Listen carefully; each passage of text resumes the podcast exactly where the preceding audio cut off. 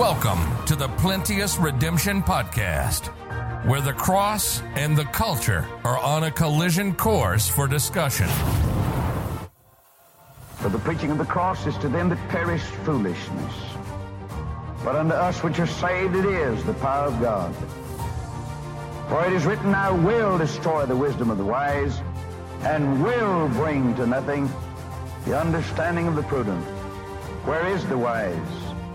Where is the scribe? Where is the disputer of this world? Hath not God made foolish the wisdom of this world? For after that in the wisdom of God, the world by wisdom knew not God.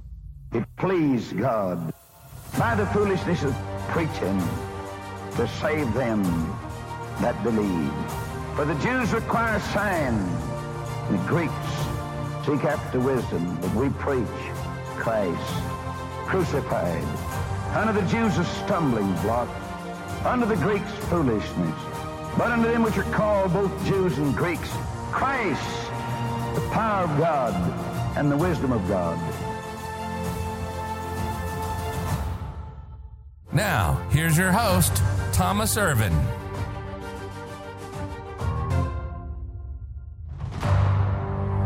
Welcome back to the Plenteous Redemption Podcast. We are going to dive right into another study from the book of Haggai.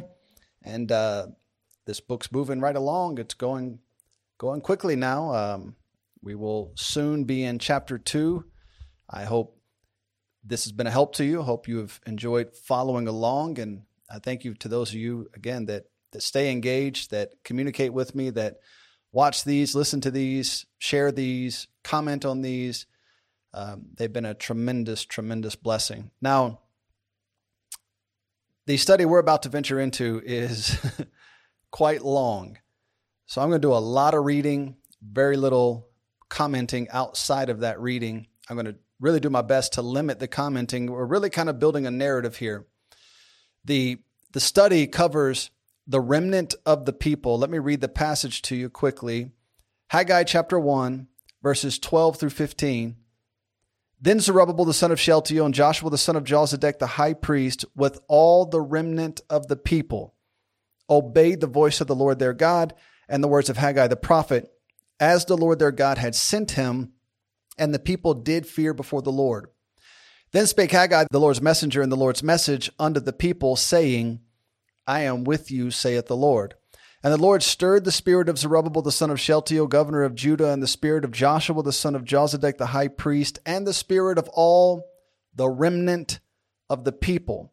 And they came and did work in the house of the Lord of hosts, their God, in the four and twentieth day of the sixth month, in the second year of Darius the king. So our context still second year of Darius the king, but this idea of the remnant of the people runs all through the Word of God, and um, it's an important topic. Now, it's a big topic. It's one that must be that that must be subject to proper division. As if you if you don't rightly divide the word of truth and you don't rightly divide these ideas, it it it can become very disjointed and problematic in your biblical doctrine and your coherent your ability to to stick to coherent biblical doctrine. And um, uh, so we're going to look at this. I'm going to go through this as fast as I can. I've got 10 pages of notes here, and um, I've tried to limit these to 45 minutes to an hour. And uh, I would like to keep this one the same, which means you're going to have to keep up. There's going to be a lot here to read. So, twice in our passage, the Lord refers to the remnant of the people. This idea of a remnant holds great importance in the Word of God. It is a term that needs to be understood and also must be rightly divided. Its application can be seen when referring to both the nation of Israel as well as the body of Christ. While they infer similar ideas, that the reality is only a small number of people will enter the body of Christ and only a small number of Jews will remain faithful to the Lord, one must be clear when using the term. It's used from the Old Testament all the way to the New Testament to the end of the Bible. And each time it's used, it has its place and, and its group of people it's referring to. So you got to be careful to rightly divide that. You don't want to confuse the church and Israel.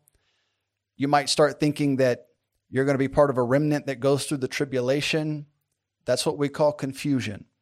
That means you have not taken the time to rightly divide the word of truth. And so we're going to look at it. We're going to we're going to stick within the context of its relevance to the book of Haggai.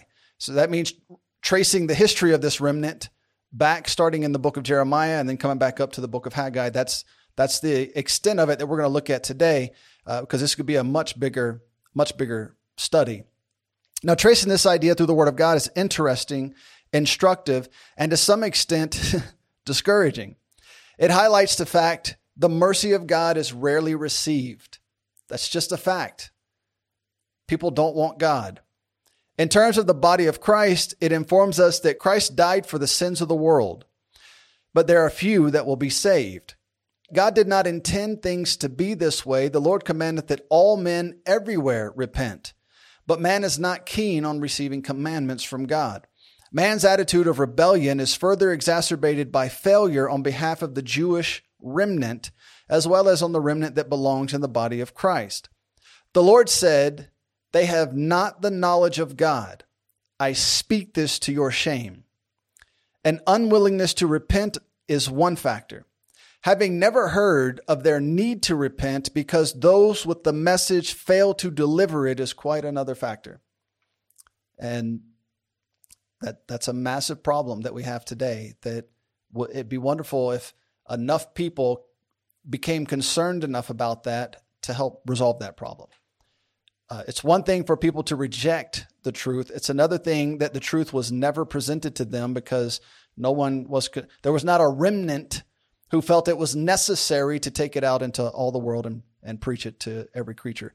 While God's remnants are defined by their willingness to cleave to Him and cling to His word, somehow there exists a perpetual failure to take that word to the nations. It is wonderful to be counted among this identity, but it is heartbreaking to also be among the slothful who refuse to go labor in the fields white unto harvest. We have failed, but that does not prevent us from being His workmanship. The Lord is faithful and yet, despite the failure of his remnant, we as a whole are given individual responsibility. As such, we can rise above and be separated from the idle attitudes of the remnant. With this in mind, it is both a blessing and troublesome to be part of God's remnant. While it details the fact of failure by those who trust God, it also details the fact the Lord will not leave us comfortless. Praise the Lord. He's going to pick up our slack. I mean, that's just, that's our God. It, it's a blessing to know that. But, but shouldn't that blessing be motivation to us to press as hard as we can? And, and though we're, we're, and though we, we could say at the end of our life, I've run my race, I've given all, I've done everything I can, but I fell short. Well, the Lord, the Lord will take care of that. Uh, instead of at the end of our life saying, yeah, I didn't do anything, but the Lord's still going to pick up my slack. uh, both are true, but one is honorable and one is shameful. And we want to hopefully end up on the honorable side of things. He will, in the end, accomplish his own will despite our inability or unwillingness to obey his word. As we look at this idea of a remnant, we find some very interesting characteristics, particularly as it relates to Judah. While this study of the remnant can take several forms and spans the entirety of the Bible, I'm going to try and keep this particular study relevant to the book of Haggai and the remnant of the people discussed that relate to Judah in this day. So, first, there's a very interesting idea that that appeared when I was studying this and trying to uh, uh, study it within the proper relevance to the book of Haggai. Now, in 2 Kings 17, uh, Israel is taken into captivity the, the northern kingdom. What is unbelievably interesting is that Israel is taken into captivity, and we understand Israel to be the 10 tribes that make up the northern kingdom. So when we talk about Israel and Judah, after the nation of Israel split into two, you have the northern kingdom, which is Israel, composed of 10 tribes, and then you have the southern kingdom, which is Judah, composed of Judah and Benjamin, uh, just two, two southern tribes.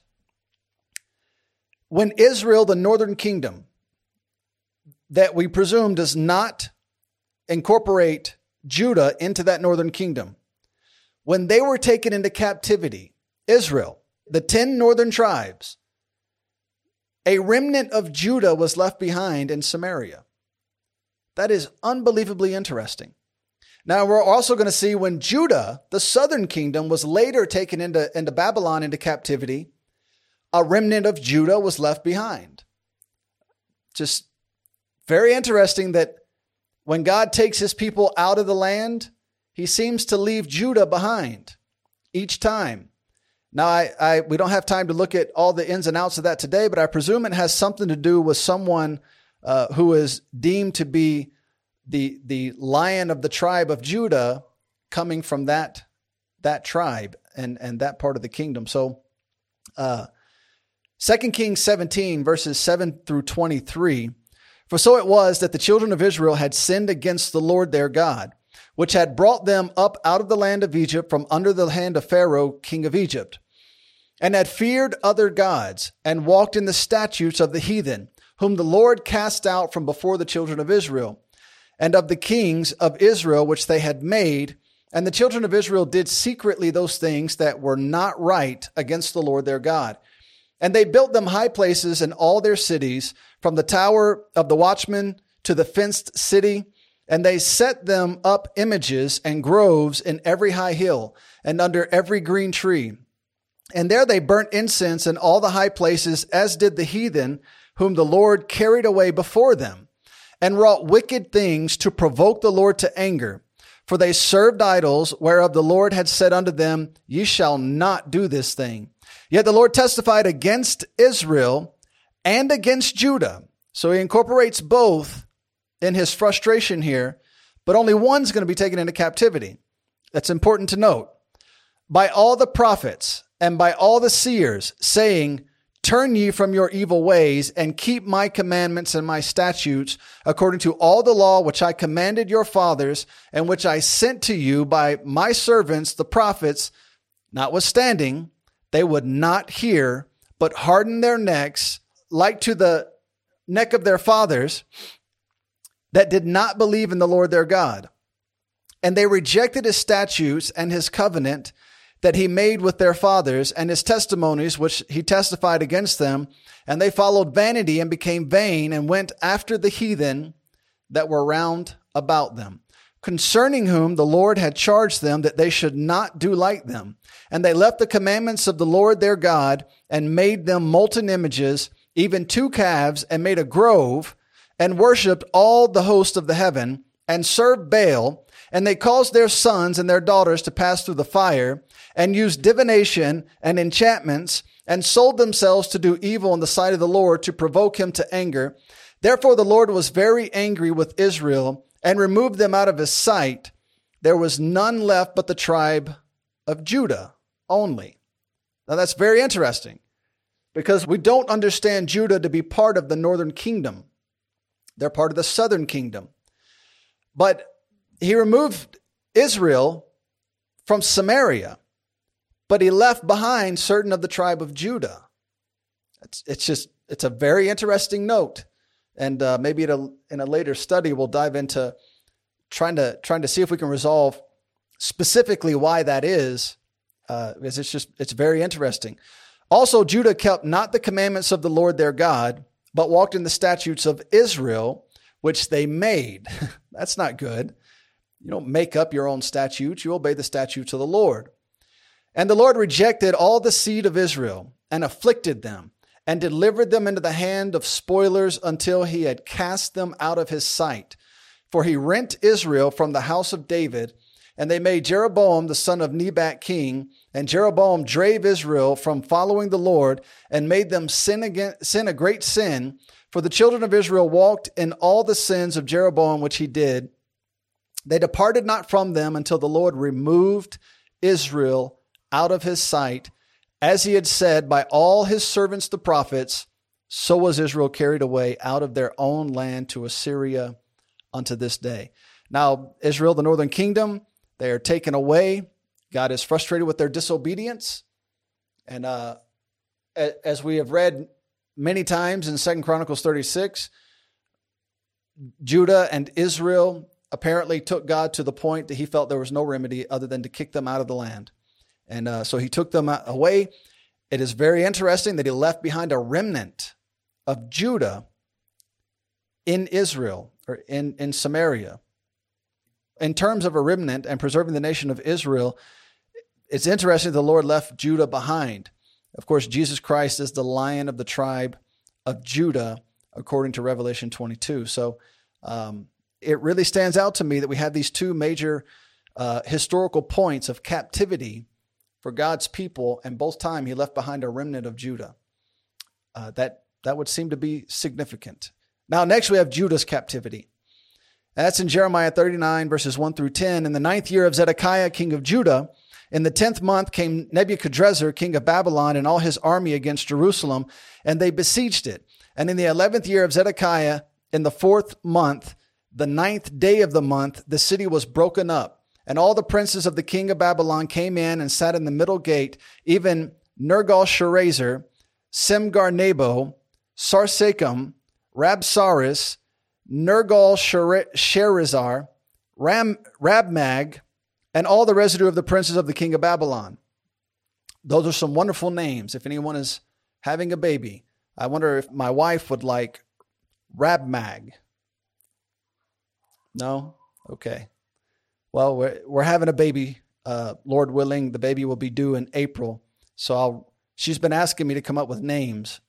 so I, I think I'll have to run some of these names past her and see what she thinks. But with all the residue of the princes of the king of Babylon. And it came to pass that when Zedekiah the king of Judah saw them and all the men of war, then they fled and went forth out of the city by night by the way of the king's garden, by the gate betwixt the two walls. And he went out the way of the, of the plain, but the Chaldeans army pursued after them and overtook Zedekiah in the plains of Jericho. And when they had taken him, they brought him to Nebuchadnezzar, king of Babylon, to Riblah in the land of Hamath, where he gave judgment upon him. The king of Babylon slew the sons of Zedekiah in Riblah before his eyes.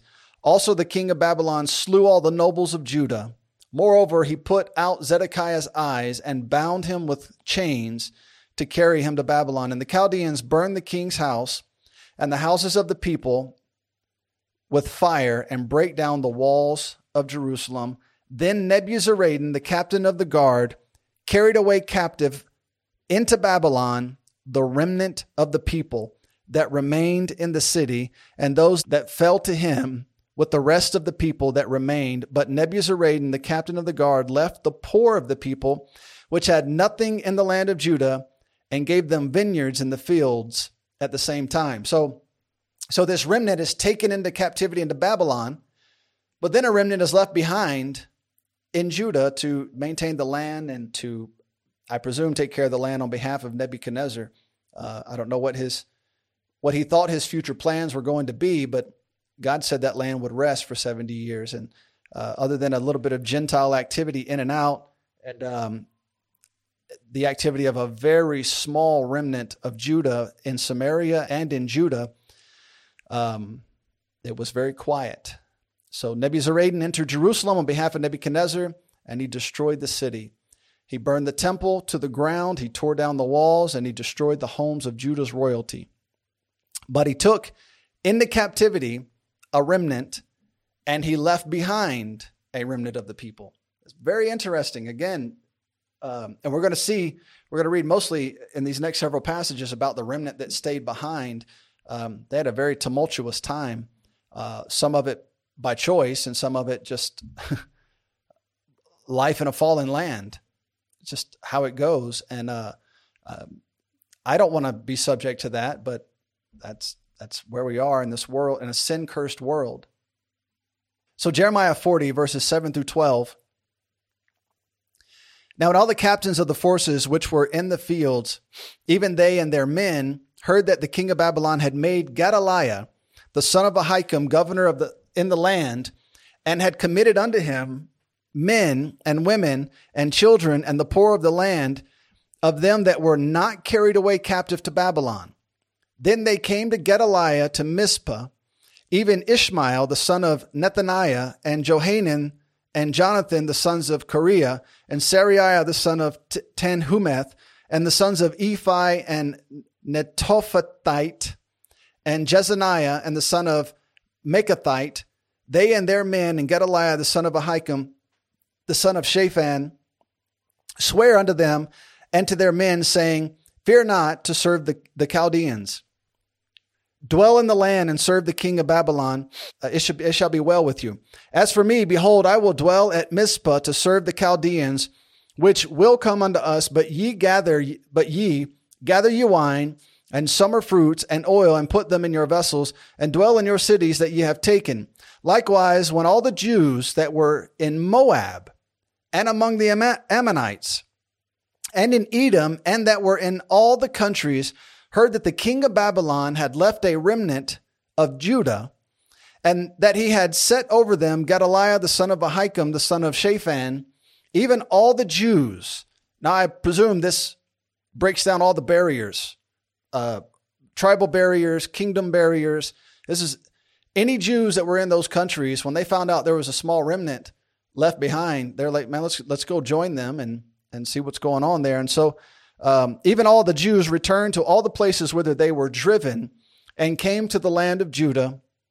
Uh, to Gedaliah unto Mizpah and gathered wine and summer fruits very much. So the Lord is telling us that all these Jews came back and uh, regardless of their respective tribe or, or kingdom, they came back and wanted to take part in what was going on here in Judah.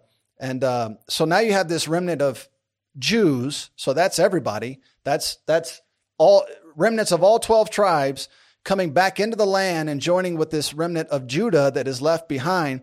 Now, of course, it would not go well for them. Um, they'd be subject to the cruel tortures of murderous men. And uh, it seems Ishmael and his descendants were murderers even back in those days. And nothing has changed. Descendants of Ishmael are still murderers today. Uh, you'll have to read the rest of Jeremiah 40 to better understand what I'm talking about. We're gonna, you'll, um, you know, get the idea as we go through these next several passages. Ishmael was a bloody man. He he was just, he he was a a dirty, bloody man. He still is today. His remnant, his descendants they're a bunch of murderers. They they have a murderous religion, and it's it's amazing. They call it the religion of peace, and they go about the world killing people. And um, you know, there, there's a there's a worldview that makes those people palatable to you. There are certain worldviews in this world that just perfectly align together with uh, people who believe in killing, people who believe that death is acceptable, whether it's the murder of a child in the womb or, or, or if it's the murder of an infidel from a, from a religious perspective. Uh, they, they're, they're of the same ilk, they have the same background. They might have different standards of living, uh, but they both believe in believe killing, you know, in order to maintain your your personal religion is perfectly fine. They don't have a problem. Neither one of them has a problem with it. So these men come in, they, they kill Gedaliah, they put him to death, and they cause just instability and, and fear for this remnant that's left behind. Uh, Jeremiah 41, verses 13 through 18. Now it came to pass that when all the people which were with Ishmael saw Johanan, the son of Kareah, and all the captains of the forces that were with him, they were glad. So all the people that Ishmael had carried away captive from Mizpah cast about and returned and went unto Johanan, the son of Kareah. But Ishmael, the son of Nethaniah, escaped from Johanan with eight men and went to the Ammonites. Then took Johanan the son of Kareah and all the captains of the forces that were with him, all the remnant of the people whom he had recovered from Ishmael the son of Nethaniah from Mizpah. After that he had slain Gedaliah the son of Ahikam, even mighty men of war, and the women and the children and the eunuchs, whom he had brought again from Gibeon, and they departed and dwelt in the habitation of Chimham, which is by Bethlehem, to go to go to enter into Egypt because of the Chaldeans, for they were afraid of them, because Ishmael the son of Nethaniah had slain Gedaliah the son of Ahikam, whom the king of Babylon made governor in the land. So this remnant, they're not sure what to do, as Ishmael has murdered the man that uh, uh, Nebuchadnezzar put in charge of this remnant, and they're afraid there might be retribution from the Babylonians uh, for for doing this, and they don't know who you know the Babylonians. We just read what they did in Jerusalem. They they could be ruthless. So they didn't know what to do, where to go. So they're they're like, maybe we should go hang out next to Egypt and think about going there. Well, Jeremiah 42 verses 1 through 22. Then all the captains of the forces and Johanan the son of Kareah and Jezaniah the son of Hoshea and all the people from the least even unto the greatest came near and said unto Jeremiah the prophet, Let we beseech thee, our supplication be accepted before thee, and pray for us unto the Lord thy God, even for all his remnant, for we are left but a few of, of many. As thine eyes do behold us, that the Lord thy God may show us the way wherein we may walk, and the thing that we may do. Then Jeremiah the prophet said unto them, I have heard you. Behold, I will pray unto the Lord your God according to your words. And it shall come to pass that whatsoever thing the Lord shall answer you, I will declare it unto you. I will keep nothing back from you. Then said they to Jeremiah, The Lord be a true and faithful witness. Amen. Sounds good, right? Sounds like a modern day fake, cowardly Christian. And you may not know what I'm talking about yet if you're not familiar with this passage, but you're about to find out. The Lord be a true and faithful witness between us if we do not even according to all the things for which the Lord thy God shall send thee to us. Whether it be good or whether it be evil, we will obey the voice of the Lord our God, to whom we send thee, that it may be well with us when we obey the voice of the Lord our God. So it seems like they understand blessing comes from being obedient. They at least know, they understand it enough to at least give verbal assent to it. A lot of lip service, just flapping at the mouth, means absolutely nothing. And it came to pass after 10 days that the word of the Lord came unto Jeremiah. Then called he Johanan, the son of Kareah, and all the captains of the forces which were with him, and all the people uh, from the least to the greatest, and said unto them, Thus saith the Lord, the God of Israel, unto whom ye sent me to present your supplication before him. You sent me. Here's what he said. You said you wanted to know what he had to say.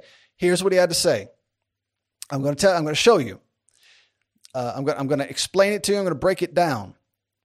If you will still abide in this land, then I will build you and not pull you down, and I will plant you and not pluck you up. For I repent me of the evil that I have done unto you. Be not afraid of the king of Babylon, of whom ye are afraid. Be not afraid of him, saith the Lord, for I am with you to save you and to deliver you from his hand. I will show mercies unto you, that ye may have mercy upon you, and cause you to return to your own land. But if ye say, we will not dwell in this land, neither obey the voice of the Lord your God. Now, they said at the onset, whatever the Lord says, we're going to obey it. If it's evil or if it's good, we don't care. We, we just, we want to know what God says, and that's what we're going to do. Sounds great. It doesn't sound like God is fooled because he points the fact out. If you say you're not going to do it, so we will not dwell in this land, neither obey the voice of the Lord your God, saying, No, but we will go into the land of Egypt, where we shall see no war, nor hear the sound of the trumpet, nor have hunger of bread, and there will, there will we dwell. And now, therefore, hear the word of the Lord. So uh, this is the American mentality. No, we'll, we'll, we'll elect Donald Trump. We'll get a Republican in there. He'll, he'll save us. We, will see no war, or at least we'll see no war on, on our, in our territory, on, on our land, on our soil. We won't go hungry. I know inflation is going through the roof right now. Well, God's telling these people, you think the political system in Egypt is what's going to save you. I'm telling you, if you go into Egypt and disobey my word, I'll tear that entire political system down just to show you that's not where your help is going to come from. Sounds like a bunch of American Christians need to read this book and stop depending upon political systems to save you, to help you, or to strengthen you, or to lift you up, or whatever, whatever it is you think they're going to do that God apparently can't do.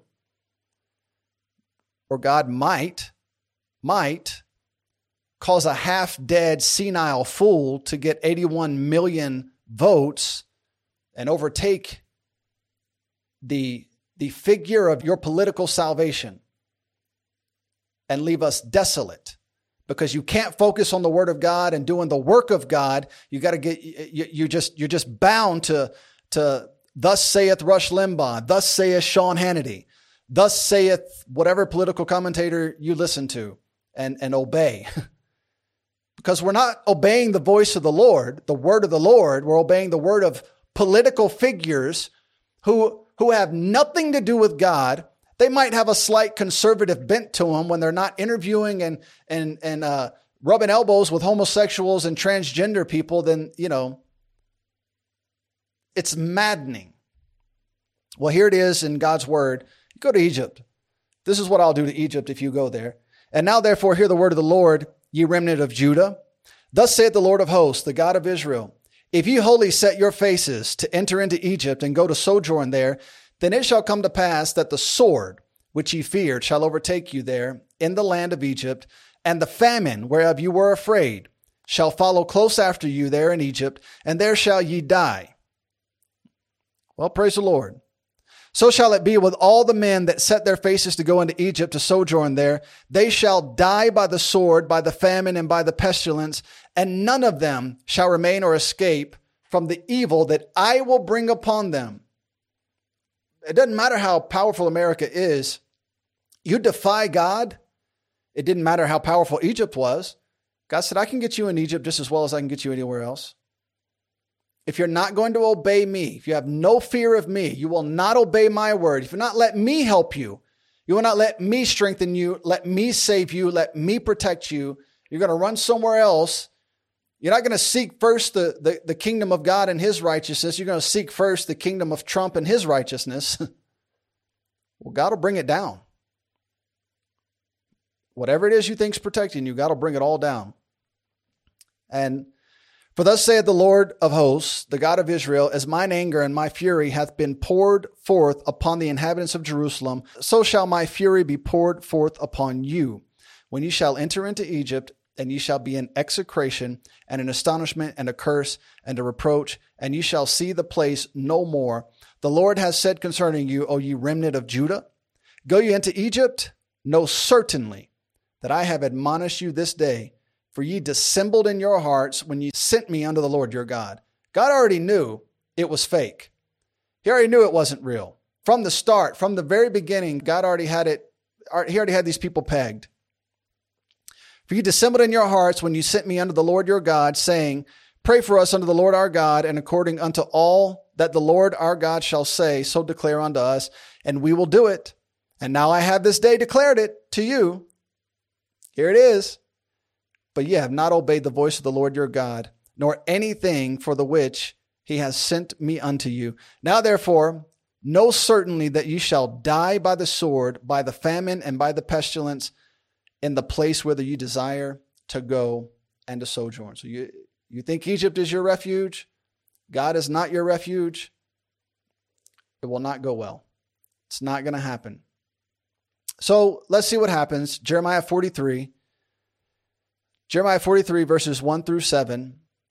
And it came to pass that when Jeremiah hath made an end of speaking unto all the people all the words of the Lord their God, that's what they said they wanted, right?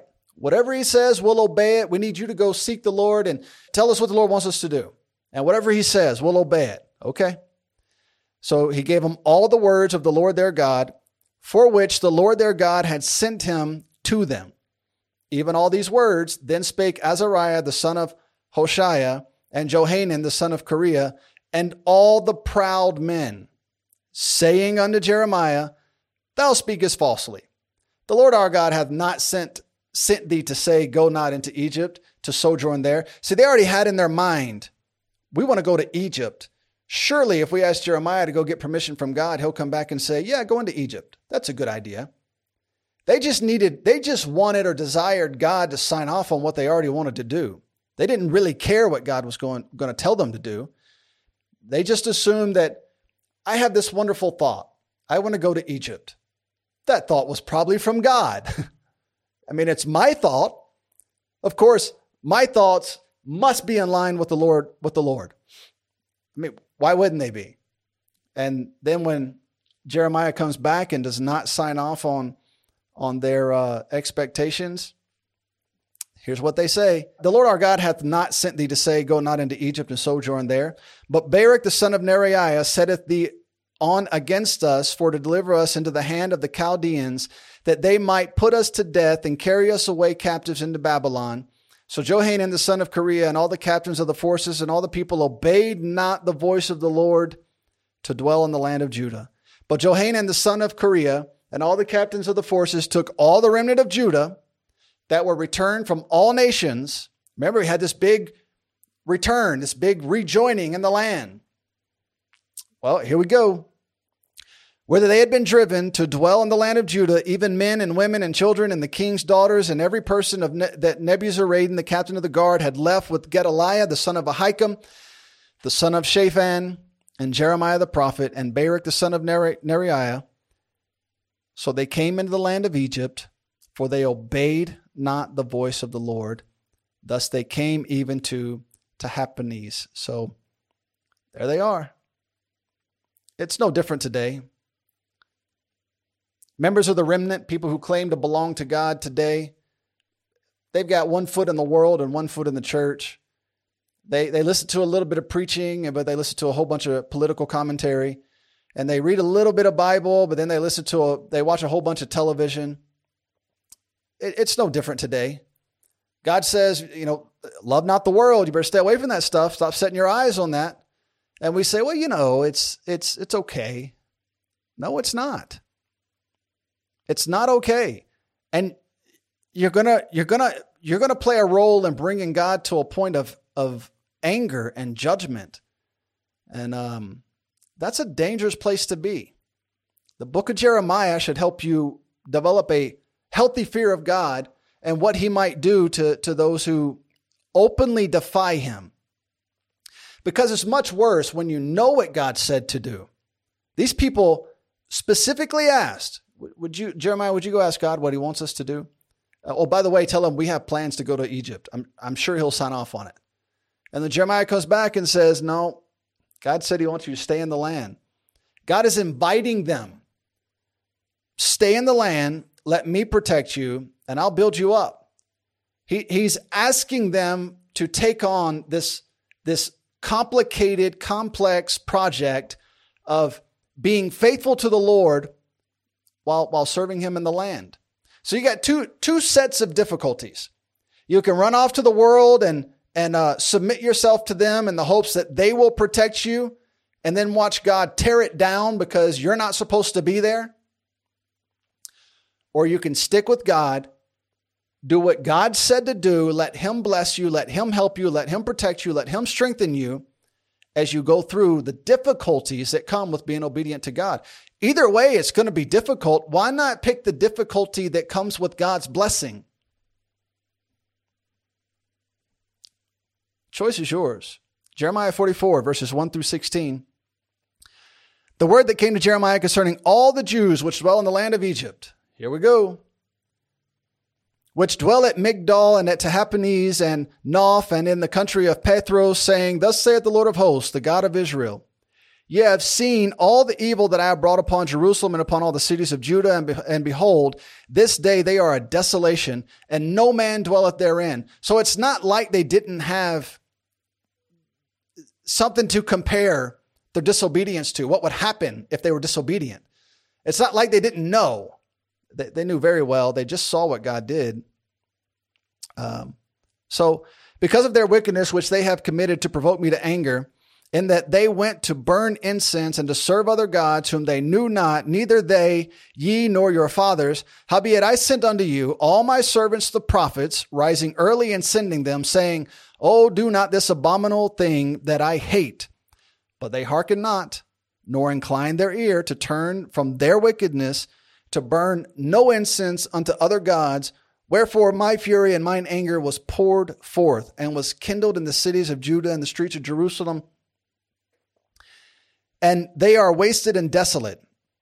As at this day, therefore, now thus saith the Lord, the God of hosts, the God of Israel, wherefore commit ye this great, wherefore commit ye this great evil against your souls, to cut off from you man and woman, child and suckling out of Judah, to leave you none to remain. in that you provoke me unto wrath and the works of your hands, burning incense to other gods in the land of Egypt, uh, whither ye be gone to dwell, that ye might cut yourselves off. You did it to yourself, and that ye might be a curse and a reproach among all the nations of the earth. I would say that's that's still true today. Most almost every nation on the earth hates Israel and want to get rid of those Jews. Have you forgotten the wickedness of your fathers and the wickedness of the kings of Judah and the wickedness of their wives and of your wickedness, of your own wickedness and of the wickedness of your wives, which they have committed in the land of Judah and the streets of Jerusalem? They are not humbled even unto this day, neither have they feared nor walked in my law nor in my statutes that I set before you and before your fathers. Therefore, thus saith the Lord of hosts, the God of Israel, Behold, I will set my face against you for evil, and to cut off all Judah, and I will take the remnant of Judah that have set their faces to go into the land of Egypt to sojourn there, and they shall all be consumed and fall in the land of Egypt. They shall even be consumed by the sword and by the famine, they shall die. From the least even unto the greatest, by the sword and by the famine, and they shall be in an execration and an astonishment and a curse and a reproach. For I will punish them that dwell in the land of Egypt, as I have punished Jerusalem by the sword, by the famine, and by the pestilence, so that none of the remnant of Judah which are gone into the land of Egypt to sojourn there shall escape or remain, that they should return unto the land of Judah, to the which they have a desire to return, to dwell there, for none shall return but such as shall escape then all the men which knew that their wives had burned incense unto other gods, and all the women that stood by, a great multitude, even all the people that dwell in the land of Egypt, and Pathros answered Jeremiah, saying, As for the word that thou hast spoken unto us in the name of the Lord, we will not hearken unto thee. Well, typically people aren't so bold as to say that not not that directly, but that's that's where we are today. Oh, God said don't do this. I don't care. I don't think there's anything wrong with doing it. You know, my family, we do it. God doesn't do anything to us. okay, keep toying with God. Jeremiah 44, verses 20 through 30. And uh, we'll start rounding this out. I know it's a lot of reading, it's a lot of Bible verses, but it, it, it tells the story for you and it lets you see this trace this remnant uh, up to the book of Haggai. Then Jeremiah said unto all the people, to, to, to the men and to the women and to all the people which had given them that answer, saying, The incense that ye burn in the cities of Judah and the streets of Jerusalem, ye and your fathers, your kings and your princes, and the people of the land, did not the Lord remember them? And it came not into his mind, so that the Lord could no longer bear because of the evil of your doings and because of the abominations which ye have committed. Therefore is your land a desolation and an astonishment and a curse without an inhabitant as at this day. Because ye have burned incense and because ye have sinned against the Lord and have not obeyed the voice of the Lord, nor walked in his law, nor in his statutes, nor in his testimonies. Therefore this evil is happened unto you as at this day. Moreover, Jeremiah said unto all the people and to all the women, hear the word of the Lord. Now, it's important to point out the women, as in this portion of judgment, it's a bunch of rebellious women that cause the problems. A bunch of dirty wives who couldn't keep their, their husbands were weak and couldn't keep the home in order and, call, and, and, and provoke that family to trust God. Instead, a bunch of loud, obnoxious women take over and begin worshiping other gods. And that's exactly what happens when you have weak men and a bunch of loud, contentious women. Neither is acceptable to God. You can't be a weak man, you can't be a loud, contentious woman. I'm sure that'll win a lot of friends and help a lot of people come to love love me. I, I, I get it. But God expects men to lead the home, and men are expected to lead their, their wives and their children in the way they should go. And when you don't do that, this is what you get.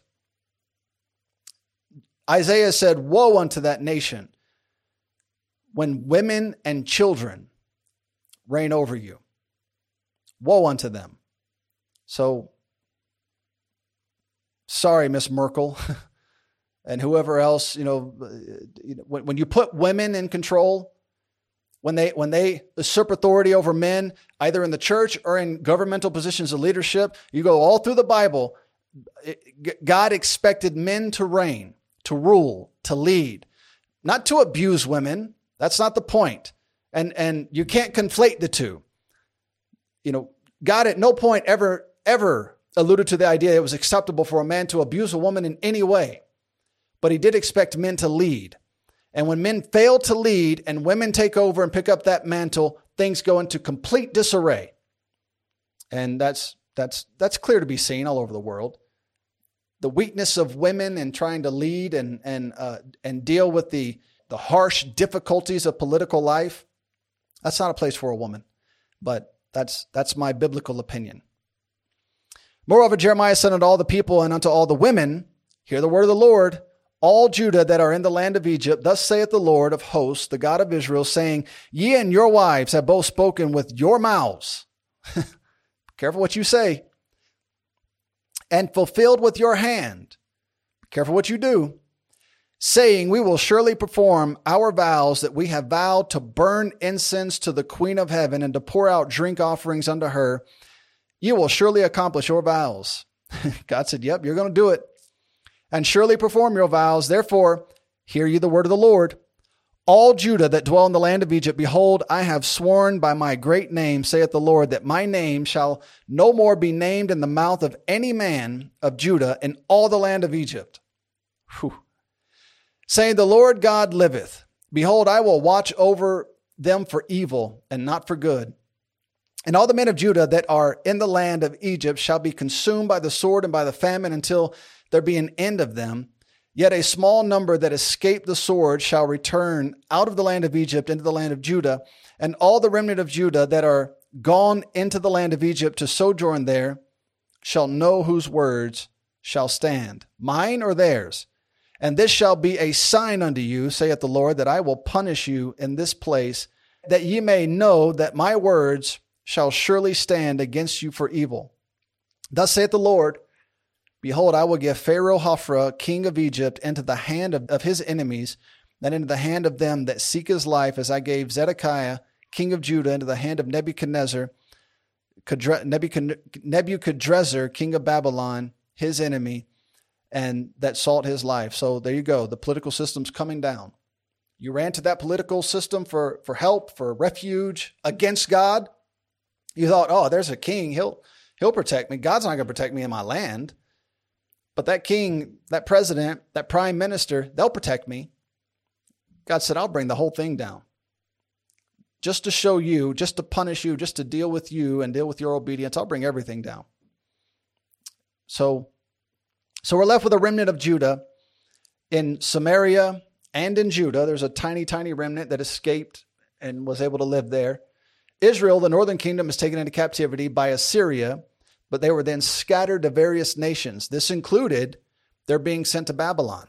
The king of Assyria sent certain of Israel during their captivity in Assyria into Babylon. He sent them to different nations, and Babylon was one of those, which means a remnant of Israel lived in Babylon before Judah was taken into captivity. That's very interesting. So by the time Judah gets there, I, I, I don't know the exact, I don't recall the exact times that I've read. I think the estimation is about 100 years later. Um, uh, but don't quote me on that. Maybe I'll try to see if I can pin that down. But by the time Judah gets there, there are Jews from the northern kingdom already there, which may they may have had an influence on on you know the, their perception there and their ability to live there, and uh, it's just very interesting. How God brings it all together. Then Judah is taken into Babylon, a remnant remain in the land while a remnant is taken by Nebuzaradan into Babylon. Of the remnant in Babylon, only a remnant of the remnant remained faithful to the Lord. Daniel and the three Hebrew boys refused to submit to Babylonian gods or religious rituals. So you had, even amongst this remnant that's taken, only a small portion didn't buy into the Babylonian system. They, they said, no, we're going to remain faithful to God. So Persia takes Babylon and Cyrus makes his decree to send the people back to the promised land. And with that, only a remnant returns. are you catching a trend here? In every period, only a remnant remains faithful to God. That's true now in the church age. So then you have Ezra, Ezra 9, verses 5 through 15. And at the evening sacrifice, I arose up from my heaviness, and having rent my garment and my mantle, I fell upon my knees and spread out my hands unto the Lord my God, and said, O my God, I am ashamed to blush, to lift up my face to thee, my God, for our iniquities are increased over our head, and our trespasses grown up unto the heavens. Since the days of our fathers have we been in a great trespass.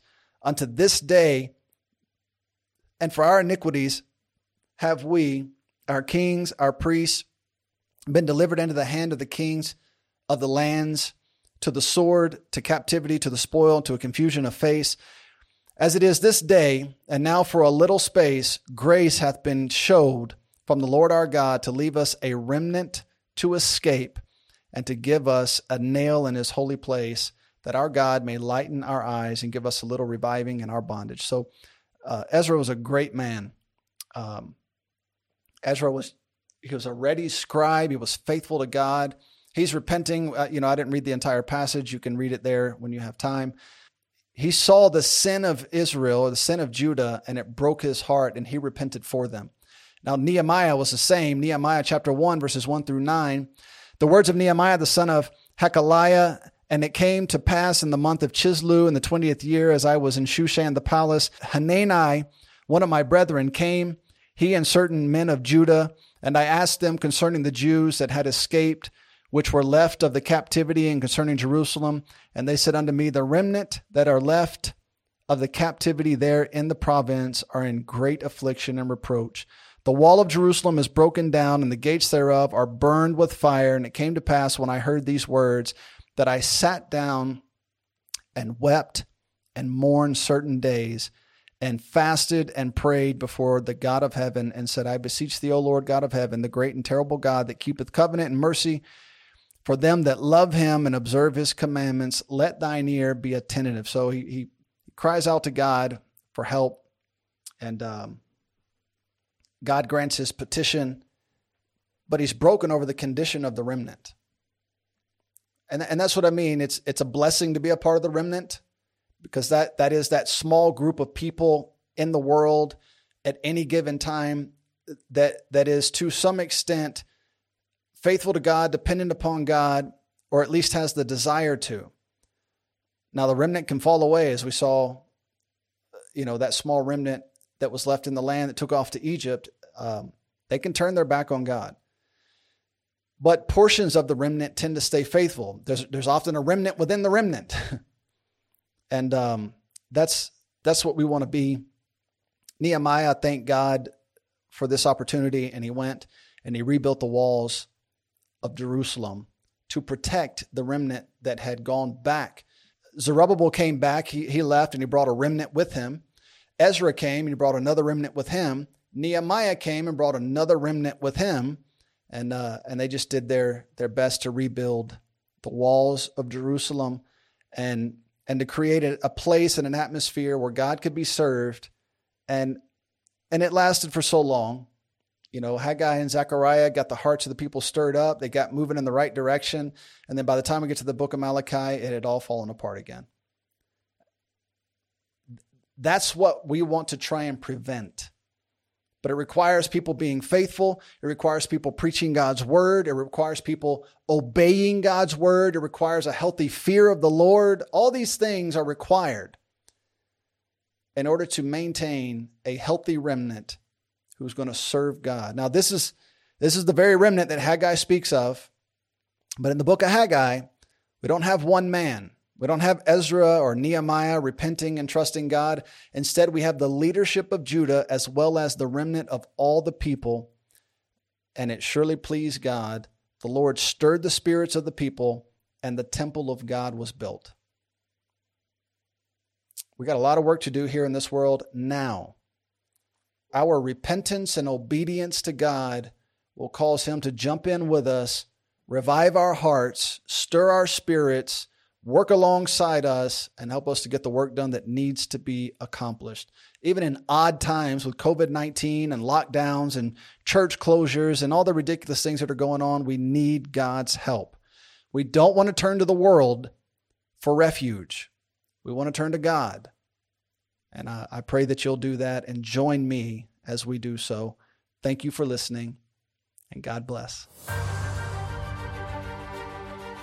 We hope you enjoyed this podcast. You can learn more about our ministry by visiting www.plenteousredemption.com.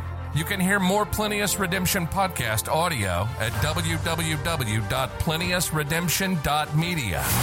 Please comment below if this podcast has been a help to you. Also, inform us of future topics that would interest you. Thank you again for listening to the Plenteous Redemption podcast.